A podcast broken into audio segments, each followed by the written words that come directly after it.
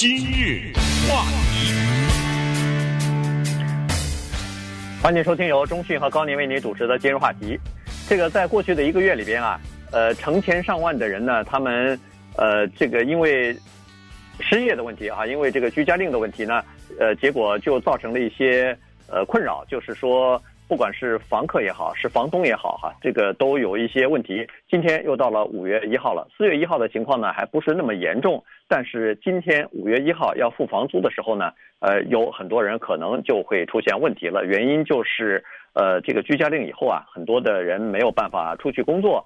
呃，领这个社社会的救济的时候呢，有的人钱还没有拿到，所以在这种情况之下，就会出现一些这个付不出房租的问题。所以今天呢，我们先来看几个案例啊，就是看几个洛杉矶的房东和房客，从不同的角度呢来看一下他们各自的处境，其实都各自都有各自的这个困境了。嗯，首是吧？嗯，对，呃，这是洛杉矶时报的的一个报道，他们蛮有心的，他们访问了八个房东。访问了四个房东、四个房客，所以加起来呢，一共是八个人。那么在这个过程当中，大家也知道，我们普遍的老百姓，如果问你，你说同情房东还是同情房客的话，那绝大多数人是同情房客，因为毕竟在这个社会当中，做房东的人就比较少，因为做房东的人就意味着你有额外的房子嘛。那很多人他没有这种额外的房子，再加上租房子的人远远多于。是房东的人，所以基本上呢，对房东有的时候有偏见。这种偏见就表现在什么房东涨房租啦，房东那个贪心呐等等。这个是其实这个报道当中呢，试图给我们纠正的一个错误的观念。因为作为房东呢，他是有两个有趣的转变，一个叫做坐收渔利，一个叫坐吃山空。现在这个事儿就发生了。呃，坐收渔利呢，是人们对房东的普遍的理解，但是也不是完全正确的。不是说你买一个房子放在那儿，然后你就在家待着，钱从天上每个月掉下来，没那么简单。如果你做过房东的话，也许知道这里面还有很多的苦衷的，而且往往有的时候你赚了很多年的钱，到最后一个官司全赔光，啊、呃，都有可能的。那我们今天讲呢？时间的原因啊，把这八个人呢简单的讲一下，因为这八个人有趣的地方就是，他不是空话，就是哦，房东房客各有苦衷，人家房东有房东的苦衷，房客房客苦衷，这都是空话。咱们看具体的例子，张三李四他是什么一个情况？他做房东，他的苦衷具体的是什么？那我们就先从一个叫做 Melanie Streitfeld，呃，Streitfeld，六十六岁，Rancho Palos Verdes，从他讲起，咱们看一看。她其实也挺不幸的，对。当她结婚的时候呢，她老公既是一个律师，同时也兼做房地产哈，所以呢，他们结婚以后呢，就把这个做房地产的投资呢，当成了自己的这个呃副业了啊，作为这个补充家里头收入的一部分。呃，最多的时候，他们曾经拥有过十三栋的房屋，但是在二零零八年的时候，好像。还是二零零八年之前吧，他先生就去世了。去世之后呢，就经历了这个二零零八年的次贷危机。那么那个时候，他又卖了六栋的房子啊，这看来是 hold 不住了，所以呃就把房子给卖了。因为有很多人老是觉得房东他呃有房子有钱啊，拥拥有十几栋。可是问题你要想到。拥有十几栋房子，他不是全部付清的，他是有房屋贷款的，然后再贷了款以后再给他出租出去哈，所以这个房屋贷款的压力如果没有租金的话，呃，确实也是比较大。那好了，他现在还有七栋房子，他已经六十六岁了，作为一个退休人员，其实过得也是蛮辛苦的。原因是为什么说他辛苦？是他六十六岁还在打这两份工呢？当然，这两份工都是兼职的工作啊，呃，但是在前两个月的时候，二月份的时候呢，他。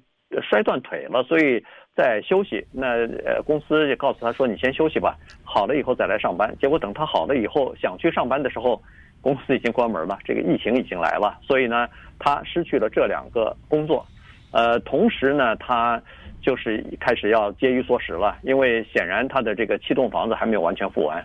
所以呢，他是说在四月一号的时候呢，还没关系，他所有的房客全部都付了钱了。但是呢，他还是比较担心的，说是过一个月，就是现在了，五月一号的时候，他到底能收到多少的房租，现在还不太确定，因为呃，整个洛杉矶的这个情况还是比较复杂的。嗯，呃，另外一个呢，在洛杉矶啊，有一位刚刚退休的人叫做 Daryl Marshak，他是这么一个情况，我不知道他代表多少人了哈，他就是攒了一辈子的钱，然后到了快退休的时候呢，他是这么一个算盘，他是想说，如果我把攒的这一辈子的钱呢，这些积蓄投个房子，我也买不起更多的，我就多买一个，我自己住一个，我再多买一个。哎，这房子呢，可能条件不是很好，但是花点钱装修装修，我就开始出租，然后我就吃这个租金。呃，他有这么一点，再加上我那退休金，差不多就够了。再加上他是一个离婚的人，那所以，呃，家庭里面的负担也并不是很大。于是他把全部的积蓄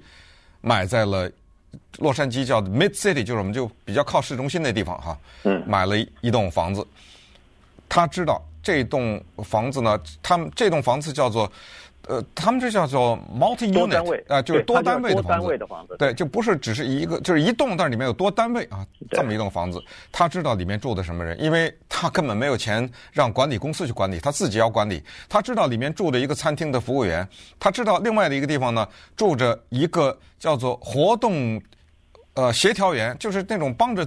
办活动的这么一种人啊，还有一个呃，里面呢住着一个，好像是一个，呃，我忘了是一个什么工作的人，反正都是一些打零工的人哈，都是一些呃收入不是很稳定的人，所以这些人就租他的房子。后来他们都变成朋友了，现在麻烦了。四月份的房租呢，他还行，他收到了，但是他知道五月份够呛，因为四月份呢他已经收不到百分之百的，收了百分之八十五。嗯，他非常同情这些人。他知道这些人刚才说的那几个全失去工作了，嗯，这些人没钱，他还交不出房租。他说：“我要尽一切努力，不把这些人从我的房子里赶出去。”可是我那银行怎么对？他没付清啊，对，他这房子，所以他说他付不起银行的贷款，就变成法拍屋了，银行就会把他的房子收走啊。所以这个是他的困境。还有一个呢是达呢。呃，Boston 呃，Bustamante，Mente 哈，他是今年四十一岁，住在这个 La Puente 这个地方，呃，离我家住得很近。哦，哈斯兰德海斯旁边嘛。呃，他呢是去年八月份的时候刚刚变成房东的，那个时候呢，他决定说是在这个 City Terrace 啊，呃，买一个房子啊，因为那个时候呢，在那个地区房价在涨，所以呢，他就把这个房子啊，就等于是。呃，把自己的房子做了一个叫做净值的贷款，然后呃又借了点钱，然后就在这个 City Terrace 呢就买了一栋房子开始出租。一开始情况都还不错啊，大家认为还是自己比较幸运的。结果没有想到，谁也没有想到今年的这个呃冠状病毒，这样一来的话，他的那个房客已经给他写信了，已经给他 email 了，告诉他说。我们现在的工作已经丢去了，已经没有工作了。现在我们的经济状况非常糟糕，钱只能买吃的了，吃的是最重要的，没填不饱肚子，什么也不行啊。所以看来这个月的房租是付不出来了。那他呢，现在就等于是自己的房子原来付的差不多了，结果因为要做净值贷款嘛，所以借了钱，然后又买了另外一个房子，现在身上背着两个房贷。他说他自己的这个。薪水啊，他现在还幸好有工作，但是他的薪水付完房贷之后呢，只剩下两百块钱了，呃，完全不够啊，所以他家里头的所有的账单基本上都也没办法付了，所以现在他也是绞尽脑汁看看怎么样可以跟他的那个贷款银行去商量一下，他的那个 mortgage 啊，就是房屋贷款是不是可以迟一点付？嗯，Jason Reed 四十八岁，洛杉矶啊，他在这儿呢。也是有房产，他是这么一个情况，他做了一辈子的叫房地产估价员，呃，所以这种人呢，他对房地产的市场比较了解。那你看他四十八岁，那等于是还没有到退休年龄，但是呢，他在疫情之前呢就做了这么一个安排。当时当然谁也没想到会有这个疫情了。他是在二零零八年的时候呢，就发现有一个机会，这个机会就是当次贷危机发生的时候，很多人没办法了啊，房子变成法拍屋。大家还记得那时候有很多房子非常便宜，他就买了三栋。这三栋呢，有独立屋，也有我们说的所谓的 town home，也有所谓的小的 condo，所以挺好的组合。买了这么三栋，但是现在麻烦了，就是他这三栋处在不同的地方嘛，在洛杉矶市中心的那一块地方的房子出租情况呢糟糕，人家说付不出房租来了，那他又没办法把这个人赶走。所以他只好呢，他采取了一个叫牺牲自己，他找到借钱的金融机构，好像是 Credit Union 吧，呃，找到这个金融机构以后，就是说，你看，我出现这个情况，租我这房子的人失去工作了，付不出房租来了，那你们可不可以帮我做一些减免啊？等等之类的。哎，这个金融机构还挺帮助的，就给他了一些至少是临时性的一些帮助吧。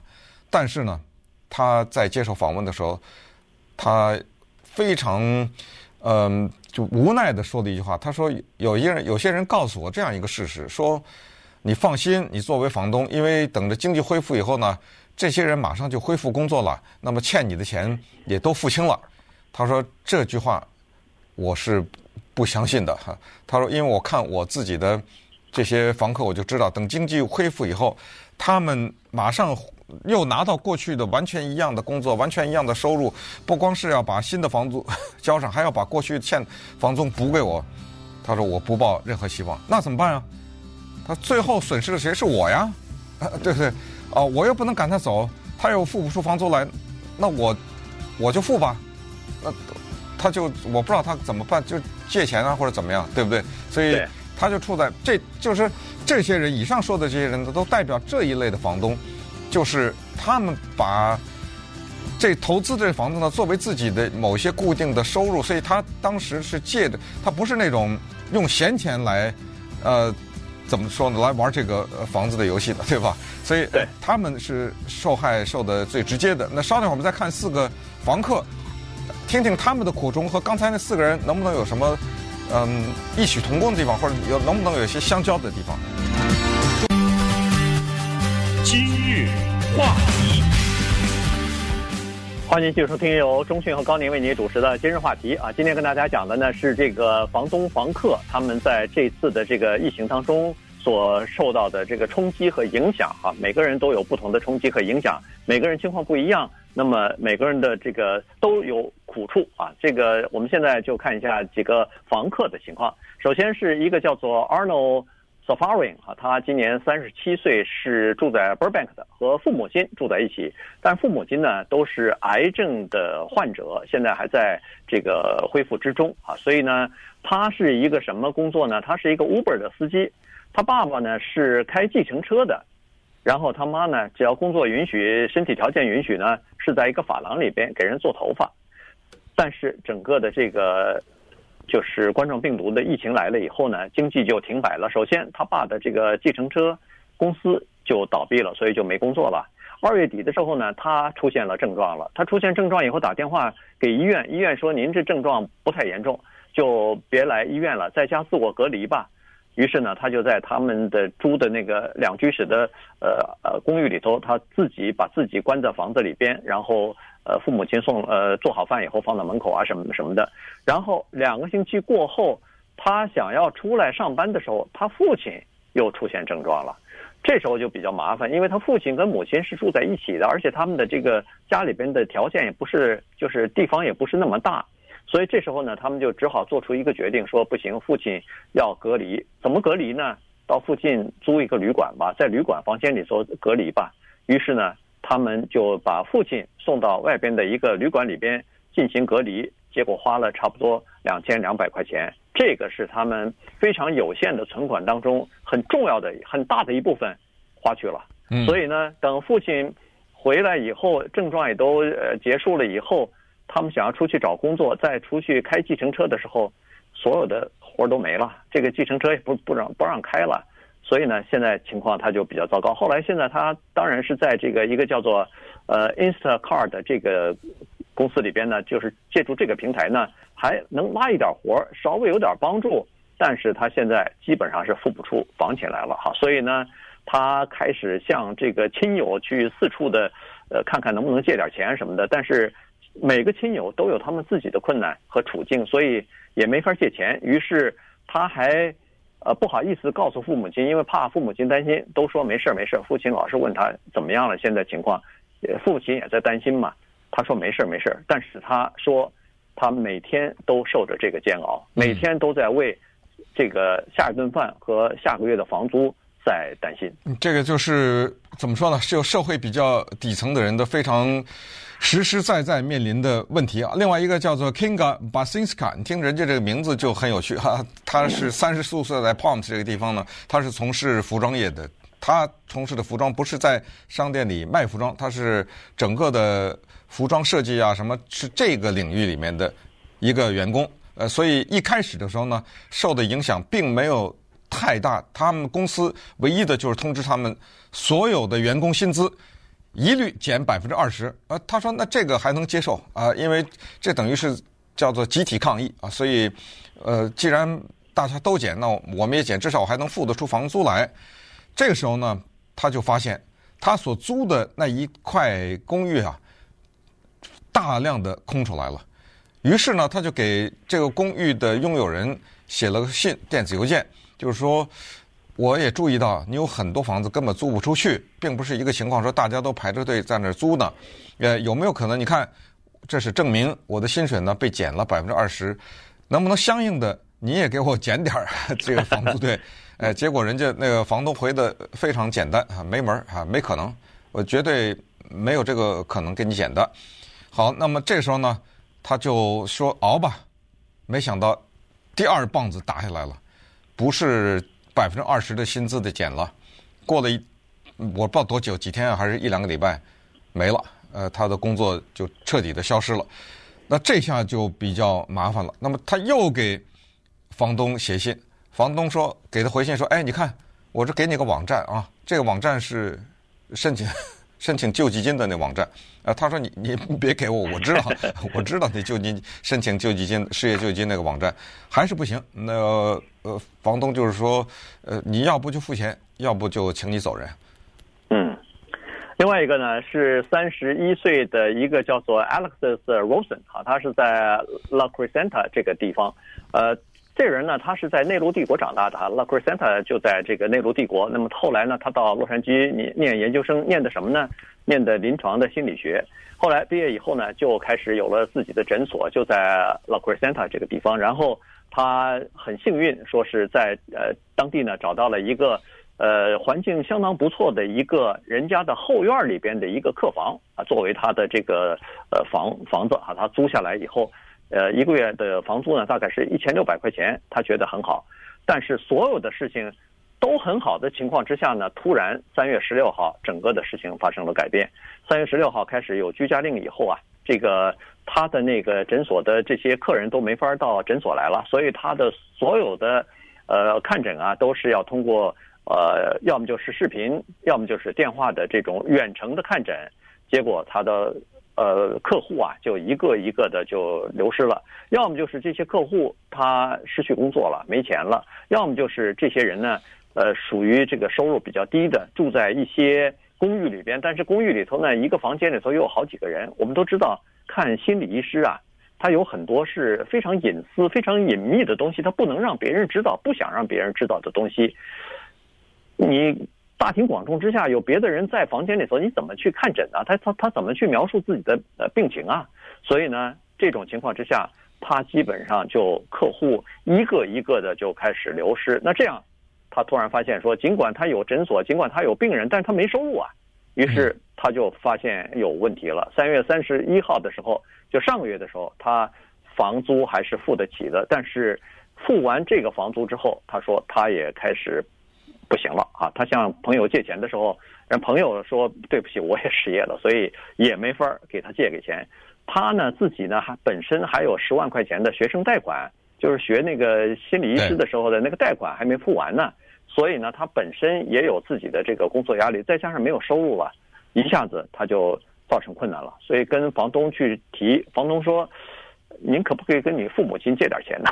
所以他现在他现在也处在一个两难的情况之下。如果再借钱的话，那借的钱他是要还的，他是有他是有利息的，所以他又不想让自己背上太多的利息，所以这个时候呢，他真的是也不知道该怎么办了。嗯，你看这个布兰卡啊，杜安尼亚斯啊，他六十一岁，他你看他六十一岁在东洛杉矶，呃，从他的姓氏你可以判断出来，基本上他是一个西语意思的人。他六十一岁。已经有十一个叫做祖呃，不是那个孙子 对，孙子孙女，孙子孙女呗，呃，已经有十一个了。他是什么情况呢？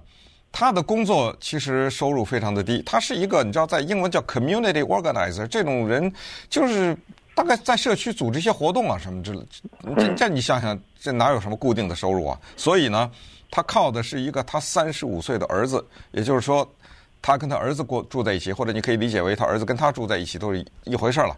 他儿子支付所有的家里面的费用，他儿子是干什么的呢？他儿子是负责这么一种采购的，就是他跑到那种有机的农场里面呢，大量的购买有机的蔬菜呀。主要是蔬菜，可能兼有点水果什么之类的，然后批发给超市，大概就是农场和超市中间的一个纽带吧，啊，或者是啊中间的这么一个环节，他是做这个事儿的。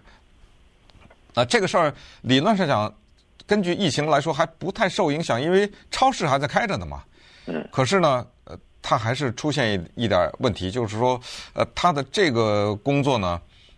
也是受到了一定的影响，但是他的老板，他儿子这个老板挺好，说没事儿，哦，我给你钱，我给你点钱，让你渡过难关。所以老 老板呢给了他点钱，这个时候他们家就开始跟房东联系了，就是说能不能照顾一下，给我们减免一点。你看我儿子过去是做这个的，但是本来超市的还可以，但是没想到。他的这个环节受到影响了，因为他除了超市客户以外，还卖一些给酒店，但是酒店现在已经不行了，对啊，现在已经关闭了，所以生意受影响。对，老板给了他点钱，但是不是呃，就是百分之百的薪水啊，也是也是减了，也是减了。对，所以呢，对他那个房东啊还挺好，他房东说了他这么一句话，我觉得这句话，呃所有的房客都可能听了会感到非常的感激。他说，他的房东说。没关系，没关系，布兰卡，你能给多少就给多少，哇，这撂下这么一句话来。